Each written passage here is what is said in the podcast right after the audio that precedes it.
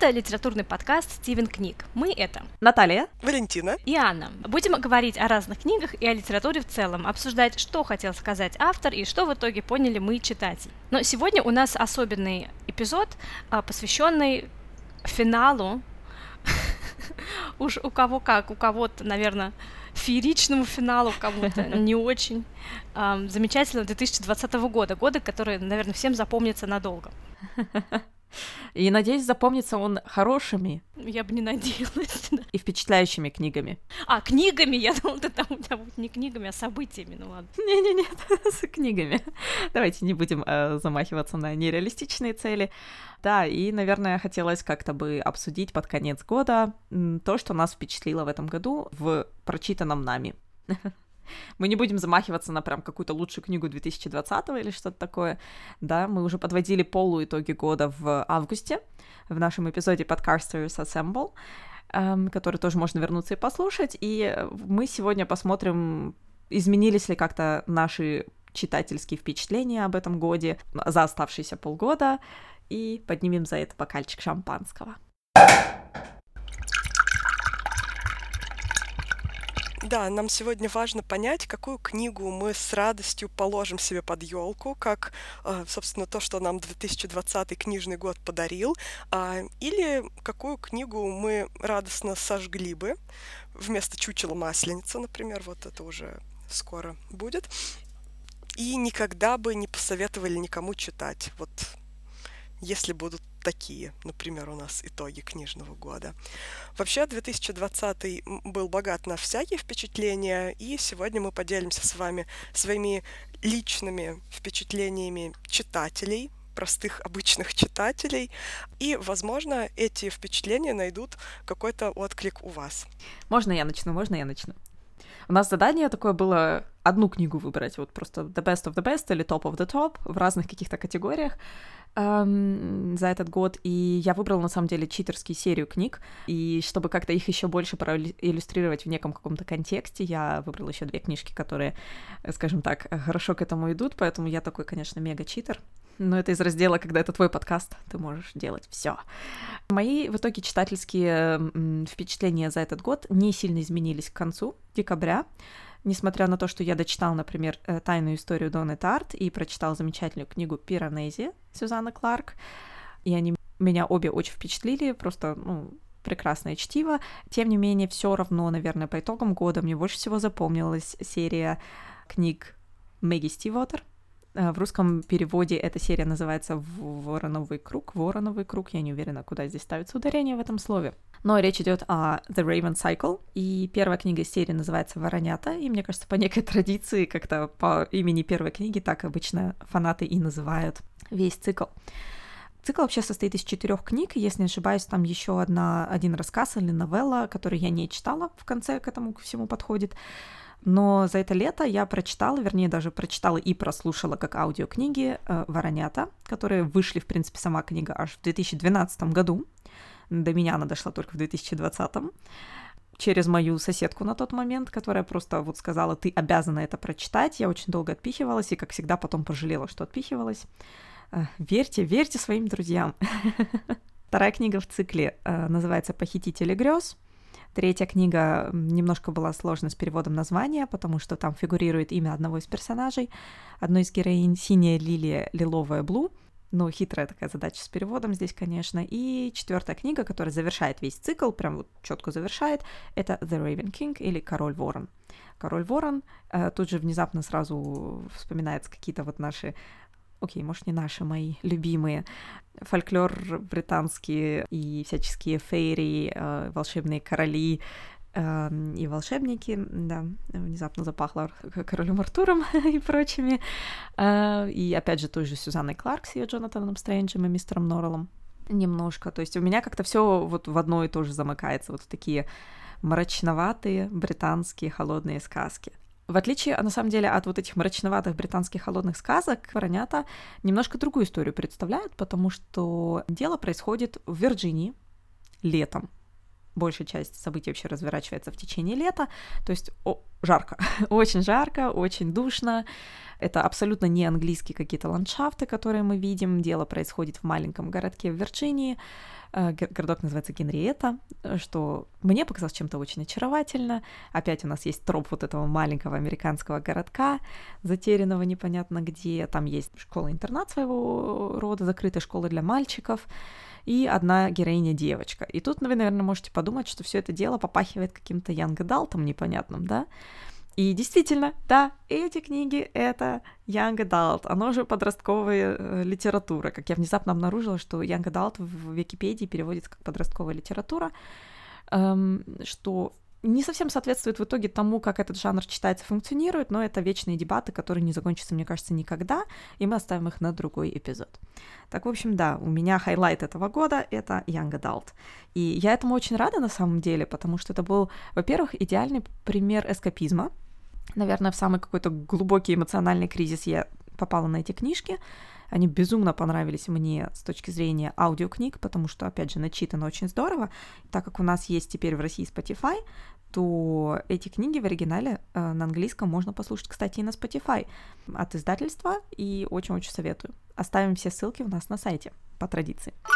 Да, э, в общем, в книгах рассказывается о компании друзей, значит, там есть вот эти четыре мальчика из этой школы для богатых и успешных детей, не менее богатых и успешных родителей, так или иначе, но у всех у них, конечно, своя судьба, свои травмы, свои истории, которые я не буду разглашать, потому что раскрывать каждого персонажа на протяжении четырех книг — это вот, наверное, главное удовольствие, помимо квеста, который они все ударяются. И наша главная героиня э, Блу, то есть в принципе, сложно сказать, кто там на самом деле главный герой. Одна из наших героинь, Блу, э, она совсем не вписывается в ряд этих персонажей, потому что она из бедной семьи, таких немножко хиппи мамы и теть, э, которые все обладают даром ясновидения и это нормально, и все об этом знают, и все обращаются к ним, к ним за помощью, то есть, ну, в общем-то, это как бы там нормальная такая ситуация. А магия какая-то своего рода в этом мире кажется абсолютно адекватной. Это отличная приключенческая книга, то есть, э, несмотря на то, что она растянута аж прям на 4 тома, которые, кстати, изначально должны были быть 3, но третий был слишком толстый, и поэтому э, издатели сказали, нет, давайте-ка мы на 2 разобьем. Так что в итоге вот мы имеем 4 тома нескончающегося квеста, который прям по классическим традициям того же Кэмпбелла выстроен. У нас есть этот харизматичный главный герой, который со временем, ну, относительно главный герой, да, Ганзи, который со временем просто затмевается другим героем, его другом, который просто выходит настолько на первый план, который кажется настолько неприятным в начале, но абсолютно завоевывает все ваши сердца все, как будто бы у вас их много. Представьте, что вы доктор кто, и все ваши сердца завоевываются Ронаном под конец, ну, примерно второй книги на самом деле уже. В целом просто отличное, отличнейшее приключение с очень глубоким смыслом о дружбе, о поддержке, о себе любимых. И что мне понравилось, сразу после этой книги я начала читать «Тайную историю Доны Тарт». Так вот, очень много параллелей. Я уверена, что Мэгги Стивотер читала Дону Тарт, или как минимум они читали одни и те же книги, потому что вот это настроение какого-то квеста в контексте исторического исследования, скажем так, в контексте каких-то академических раскопок, назовем это так, э, присутствует в обеих книгах. И все это очень похоже. Там даже некоторые названия пересекаются некоторых мест, поэтому если вам понравилась тайная история, хочется чего-то более расслабленного, но в том же ключе написанного, то я очень советую Мэгги Стивотер «Вороновый круг». Я на самом деле знаю, кому я очень сильно буду советовать читать эти книги у нас есть такая традиция, когда подступает сессия, мы с коллегами читаем всякую чушь или читаем какие-то книги, которые не давят на интеллект, а именно помогают поддержать эмоциональный фон на нужном уровне, как-то утешают, каким-то образом успокаивают, такие уютные книги. Вот мне кажется, это одна из таких вот книг, которая подойдет преподавателям и студентам, которые очень нервничают в период сессии, которым нужно вот что-то такое приятное почитать. Мне кажется, это идеальная книга на такие случаи, потому что действительно она тебя эмоционально поддерживает, и она очень сочно написана. То есть нет ощущения какого-то такого легкого ягодалта, как, например, э, история Дэвида Левитана, Давида Дэвида Левитана про м, очень классный концепт про персонажа, который каждый, его зовут А, и он, он они, они просыпаются в новом теле каждый день. То есть этого человека, у этого, у этой сущности, я не знаю, как бы своего тела нет, и получается каждый день они проживают жизнь а, за кого-то другого, но только 24 часа. И это каждый раз, это может быть мальчик, девочка, взрослый, маленький, любого цвета кожи, любого, любой комплекции, любого интеллекта. Эвелина Хардкасл. Да, но при этом, когда я читала эту книгу с этим просто мега классным концептом, я расстроилась, потому что, ну, ты читаешь, как будто бы водичку пьешь. Ну, то есть она даже не утоляет жажду. Нет, это даже не водичка. Просто настолько простым языком это написано, что вот, а, а хочется добавить какой-то, ну, вкуса хочется добавить. Да, вот, то есть к такому в общем-то, мега классному концепту. Хочется добавить и прекрасного языка, и вот это как раз Мэгги Стивотер удается, у нее такой прекрасный язык. Я не знаю, это какой-то такой английский, когда вот как, как в одеялко завернулся. И особенно если у тебя сессия, связанная с английским, хочется приятного английского. Так вот в этой книге это есть. Аня, а ты чем похвастаешься в этом году? Ой, ну мне мало чем хвастаться. У меня сейчас передо мной лежит мой рид-лист, который, в принципе, такой очень жиденький. На чеке написала? Да, такой на чеке измазанной э, со следами от кофе, от рыбы, там, от всего такой листочек. Вот, поэтому и основные те книги, которые я прочитала в этом году, это те книги, которые мы так или иначе освещали в нашем подкасте, в больших выпусках, либо в мини-стивенах. Но что я хочу сказать, это то, что прочитанные мной книги в этом году как никогда разнообразны. А, Стивен внес свои коррективы, в мой редлист. И поэтому в этом году я читала самые-самые-самые разные книги, там, от э, классики до каких-то культовых современных книг, до трэшевых ужастиков типа Дракула, детективов и а, даже ультрасовременных постмодернистских романов, а, например, «Шотландия до взрыва», о которой я рассказывала в своем мини-стивене. А есть какая-нибудь книга, которая для тебя выделяется вот из этой массы? Что-нибудь, может быть, впечатлило особо сильно или наоборот было настолько удивительно не впечатляющим, что об этом невозможно не сказать? Ну, а, из того, что меня впечатлило, я назову э, тоже Донну Тарт. Я прочитала «Щегла» в этом году, и это было мое первое знакомство, наверное, так же, как у Наташи, да, с Донной Тарт. Только у Наташи это было с «Тайной историей», а у меня это было со «Щеглом». И я с большим удовольствием читала эту книгу. Я очень расстроилась, когда она закончилась, несмотря на ее большой объем. Это как раз тот случай, когда оторваться, вообще вылезти из книги невозможно. Хочется оставаться там. А, я думаю, мы еще ее обсудим однажды в следующем году. Обсудим э, необыкновенный стиль Тарт, ее писательское мастерство, ее мастерство рассказчика. Э, обсудим аллюзии на классические произведения и не очень классические произведения, которые можно отыскать в Щегле. И, и конечно же, волшебный гуманистический смысл, который заложен э, в финале этой истории. Я, наверное, не буду оригинальной, если скажу, что мне также очень понравился роман «Нормальные люди». Один из хайлайтов этого года.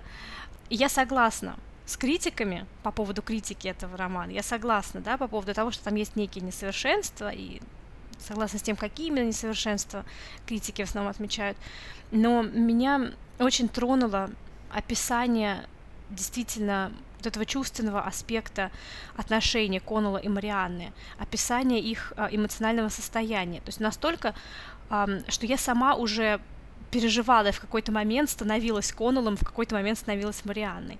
Я думаю, Салли Руни очень хорошо это удалось, вот так настолько влезть в кожу своих персонажей и транслировать это ощущение читателю. Я думаю, это здорово. И поэтому, вы знаете, я всегда а, ратую за то, что в книге должен быть а, какой-то эмоциональный отклик, да, что если этого отклика в тебе книга не находит, она и не произведет на тебя впечатление. И вот нормальные, нормальные, нормальные, нормальные люди — это та книга, которая вызвала во мне бурную эмоциональную реакцию, наверное, поэтому она мне э, так нравится.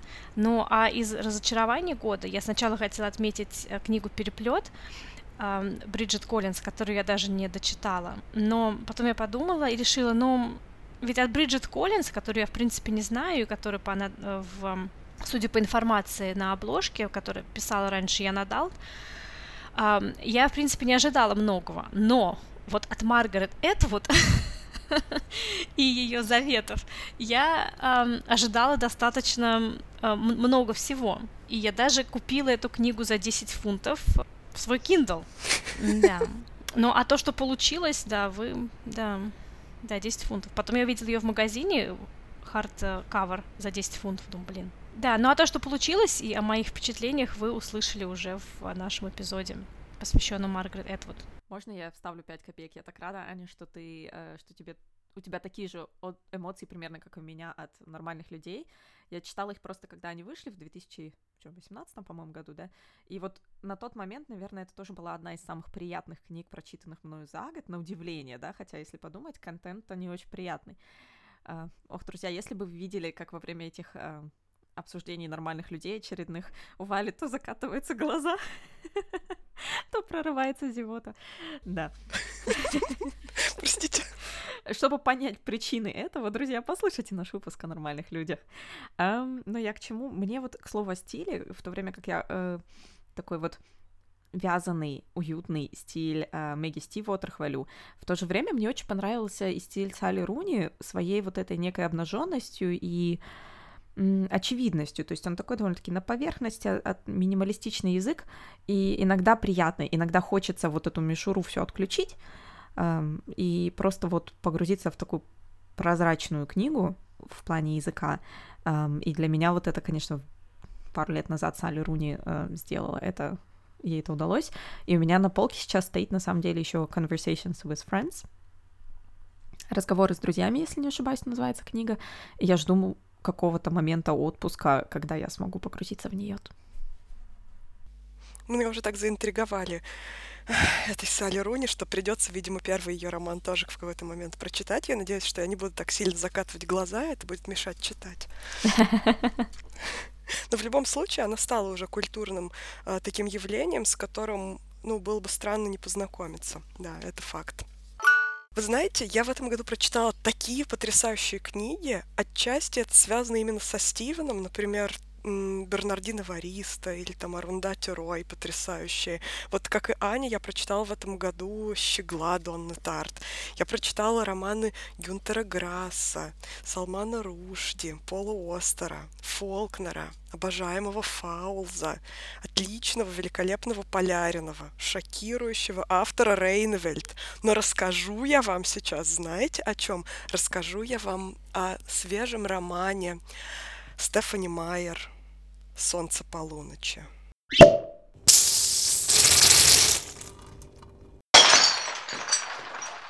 Не повторяйте моих ошибок. Не поддавайтесь ностальгии. Если ностальгия особенно связана и так с не самыми лучшими книгами – в свое время я наслаждалась сумерками. Я уже об этом рассказывала, об этих постыдных страницах моей биографии, которых я от чего-то не стыжусь, эм, что сумерки, в принципе, принесли мне море удовольствия, когда я их читала в свое время. Но вот сейчас Стефани Майер решила таки дописать эм, пересказ первой книги цикла «Сумерки» от лица Эдварда, сверкающего вампира, принца в сияющей коже для Беллы, да, принца тьмы, не до Дракулы и так далее, можно долго рассказывать. Я не ожидала от этой книги литературных высот. Да ничего я от нее и не ожидала особенно. Я просто молилась, чтобы она была не очень плохая. Потому что это как, э, ну, знаете, посетить детскую площадку, на которой ты провел много приятных минут в детстве. Но когда я зашла на эту детскую площадку сейчас, я увидела, что там все не так ожидаемо. А, ну, во-первых, зачем Майер написал все-таки эту книгу, я не знаю потому что это настолько ненужная вещь, настолько бессмысленная книга. Абсолютно все эпизоды, которые здесь были, абсолютно все мысли, которые, а, казалось бы, должны стать для нас откровением, если мы так сильно хотели узнать Эдварда с другой стороны, с его стороны, они все были в «Сумерках», они все были в э, изначальных книгах. То есть эм, этот роман не дает нам вообще никакой новой информации. Так кроме этого, эм, самое грустное, что было для меня, это не только бессмысленность этой книги, но и очевидное отсутствие усилий, направленных на ее написание. Потому что такое чувство, что Майер брала кусок текста, копипастила его в каждую главу и иногда меняла несколько ключевых слов. Потому что страдания Эдварда, его мучительные монологи повторяются почти дословно из главы в главу. Там даже повторяются шутки, которые он сам с собой шутит. Я думал, только я так делаю. Но вот оказалось, что у меня есть астральный брат. Это Эдвард Каллен это настолько грустно, настолько меня расстроило именно бессмысленное, некачественное письмо, что все недостатки сюжета и логические какие-то небольшие несостыковки, которые там были, их уже даже нет смысла упоминать. Единственное, что есть смысл упомянуть, я понимаю, почему э, Белли понравился все-таки Эдвард так сильно, э, когда я заглянула в его мысли. Он вроде бы как выглядит шикарно, да, все смотрят на него и все его безумно хотят просто с первой же секунды. Он на все готов ради своей возлюбленной, но при этом он ведет себя как бабушка. Он все время беспокоится, тепло ли ей, поела ли она, а, нужно ли ей поспать. И вот это вот а, постоянная навязчивая идея, здорова ли Белла, какой у нее цвет лица, какая у нее температура, а, что она покушала в мыслях страстного влюбленного, ну, выглядит по меньшей мере забавно. И это как раз та книга, которая я повторю, опять же, шутку, которую я уже пошутила всем своим знакомым, когда я рассказывала про эту книгу, а, именно в стиле ее главного героя. Я думаю, это будет отлично. Я думаю, что это книга на все времена. Во все времена, те 10 лет назад, когда она не была дописана, и сейчас, когда она вышла, эта книга просто дрянь. Поэтому э, я всем рекомендую ее никогда не читать. Да, я надеюсь, что мой опыт послужит вам уроком. Не тратьте время на всякую чушь, а потратьте его лучше на что-нибудь менее глупое и на что-нибудь более приятное. Я знаю, я знаю, на что надо тратить время. Э, на книгу, новую книгу Сюзанны Кларк «Пиранези». Наверняка, если вы как-то в Букстаграме следите за какими-нибудь блогерами, вот сто процентов у вас где-то домелькнула за последние там пару месяцев эта книга. Вышла она в ноябре, если не ошибаюсь на русском. Почти сразу вышла на русском э, после выхода на английском, то есть явно кто-то поторопился ее издать, и я очень благодарна этому человеку потому что, как всегда, задача не самая простая был перевод книги Сюзанны Кларк, э, потому что столько вот именно... Это, наверное, противоположная полярность от э, Стефани Майер в данном случае, потому что э, столько работы, сколько вложено, вот столько мастерства, сколько вложено в каждое предложение Сюзанны Кларк, которая в итоге сливается вот в эту историю непростую, многоярусную, многослойную, столько вот наоборот не вкладывает, видимо, мисс Майер. А, но Пиранези для меня, может быть, не стала хайлайтом прям совсем этого года книга, потому что просто была прочитана не в такой эмоциональной яме, как э, Воронята. А, но, безусловно, это вот как Валя, ты мне сказала, когда я тебе описывала свои впечатления, что это такое одеялко, в которое хочется завернуться. Я не помню, откуда эта цитата, мне кажется, мы ее сейчас у кого-то украли, но дело в том, что да, это вот просто идеальная сбалансированная книга а, для тех, кто хочет провести пару приятных вечеров. Но единственный минус, конечно, что она очень короткая.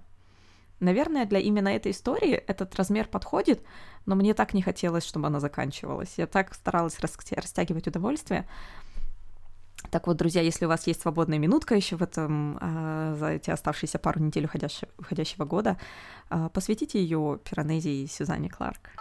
Ну и вот вместе с Аней я в антитоп года помещаю «Заветы» Маргарет Этвуд. И это была бы книга, которая победила в моем антитопе года, если бы в него не ворвалась а, Стефани Майер.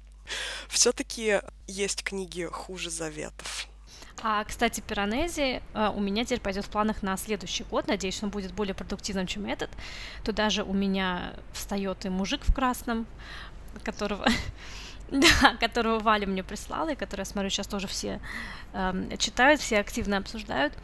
Э, да, и все вот это туда, наряду с русской классикой, наряду с недочитанным, Набок, недочитанным Набоковым, недочитанным «Домом в котором», э, да, и моим недочитанным списком из 2018 года.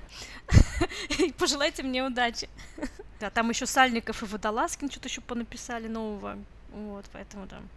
Ух, чего же нам следующий год принесет? Я просто уже вижу список на следующие полгода эпизодов Стивена Книга. Да. А какие у вас планы, кстати, литературные на следующий год?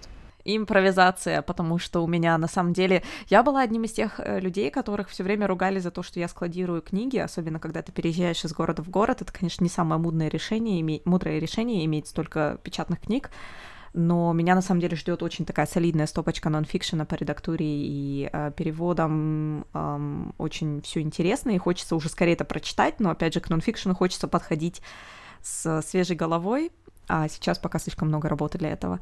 И ждут меня, на самом деле, меня ждет э, Роман Быкова, орфография, который мне моя подруга Аня прислала из Омска, когда она еще сама жила в Омске. Это было очень-очень давно. Аня, привет и спасибо тебе. Э, момент настал, и меня ждет опосредованно, который мне прислала Валя, потому что она знает, что я начала читать еще, когда жила в Штутгарте эту книгу, но потом мне пришлось переехать оттуда и вернуть книгу в библиотеку. Интересно, что было бы, если бы я ее украла? Ну да ладно, не будем задаваться такими вопросами. Я бы тебе прислала что-то другое. Кстати, опосредованно мне тоже Валя либо прислала, либо передала лично в руки, я не помню. А так, в основном, я на самом деле думаю, вот у меня еще Фостер Уоллес лежит, uh, The Broom of the System. Ой. Минуточка постмодернизма. А без этого никуда. А, и, конечно, хочется добавить каких-нибудь сказок. Я очень надеюсь читать, про, прочитать продолжение Вальтера Мерса. Это немецкий автор, который пишет просто потрясающую серию книг о Замонии, но у него есть еще отдельная как бы серия книг именно о книгах, скажем так. Это первая часть называется «Город потерянных книг», и это просто э, такая гениальнейшая, ироничная, э, фантастическая игра с издательским миром, с миром писателей.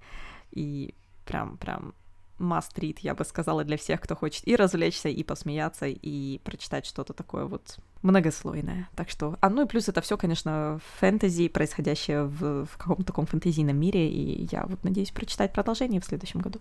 Кстати, о сказках эм, мы начали читать и Кабок э, Роулинг, прочитали пока только две главы, ну, пока рано что-то еще говорить, да, конечно, интересно написано. А вот тот самый изве- э, знаменитый язык Роулинг, конечно, сразу же э, заметен, но, наверное, это будет тема для следующего мини-Стивена когда-нибудь в следующем году. Интрига. Очень интересно будет послушать впечатление. Ну и у меня, собственно, тоже есть планы на следующий год, но планы у меня как всегда. Я буду опять читать Фолкнера, опять я буду читать Фауза, снова почитаю немножко Пола Остера, Салмана Рушди, а, Лоренса Норфолка почитаю, всех своих любимых постмодернистских ребят. Вот, э, почитаю обязательно э, свежевышедшую Роулинг, она же Гэлбрейт, скандальную книжку. Будем надеяться, что следующий год будет не таким интересным, как 2020 в плане различных событий. Пусть он будет э, скучным, стабильным и оставляет место для маневров. А у меня такое пожелание. Мне очень интересно узнать от наших слушателей, какой для них был читательский highlight этого года, потому что мы уже делали подобный опрос среди э, подкастов о книгах и культуре, которые мы сами любим и слушаем, и это вышло у нас в августе, такой половинчатый итог до года. Вот, а теперь мне было бы интересно узнать, ребят, какие у вас впечатления, что для вас, может быть, стало неким спасением э, в стрессовых ситуациях, как для меня, поэтому, пожалуйста, оставляйте ваши комментарии, Э, к этому будет еще сопроводительный пост в Инстаграме. Мы хотим знать. Мы хотим поговорить и пополнить свои списки книжные другими классными историями. Ну еще обязательно расскажите, каких книг вы ждете от 2021 года. Может быть, вы ждете каких-то новинок, которые выйдут, или уже купили какие-то очень долгожданные старинки и собираетесь к ним приступать именно в новом году и ждете подходящего момента.